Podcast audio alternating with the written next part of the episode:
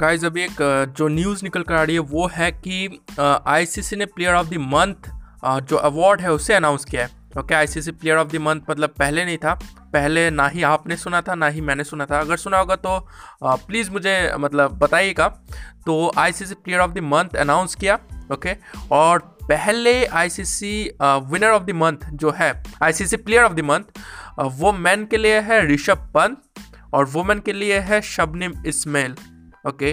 तो अगर मैं बात करूँ ऋषभ पंत को छोड़कर, काफ़ी बड़े बड़े प्लेयर्स हैं, ओके? क्रिकेट में आपको पता है मेंस क्रिकेट में, okay? Virat Kohli, Kane Williamson, काफ़ी बड़े बड़े प्लेयर्स हैं, लेकिन ऋषभ पंत को ही चुना गया, ओके? क्योंकि उन्होंने काफ़ी अच्छा परफॉर्मेंस दिया अभी ऑस्ट्रेलिया में।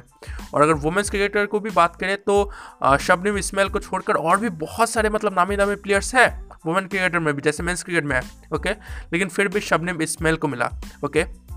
तो पहला, और ये जनवरी मंथ के लिए ओके तो पहला ICC winner of the month men's cricket में ऋषभ पंत को मिला है, और वुमेंस क्रिकेट में शबनिब इस्माइल को मिला है ओके जो कि एक बहुत ही बड़ी न्यूज़ है ओके अभी अभी ये न्यूज़ आ रही है ओके तो बस यही न्यूज़ आपको बतानी थी।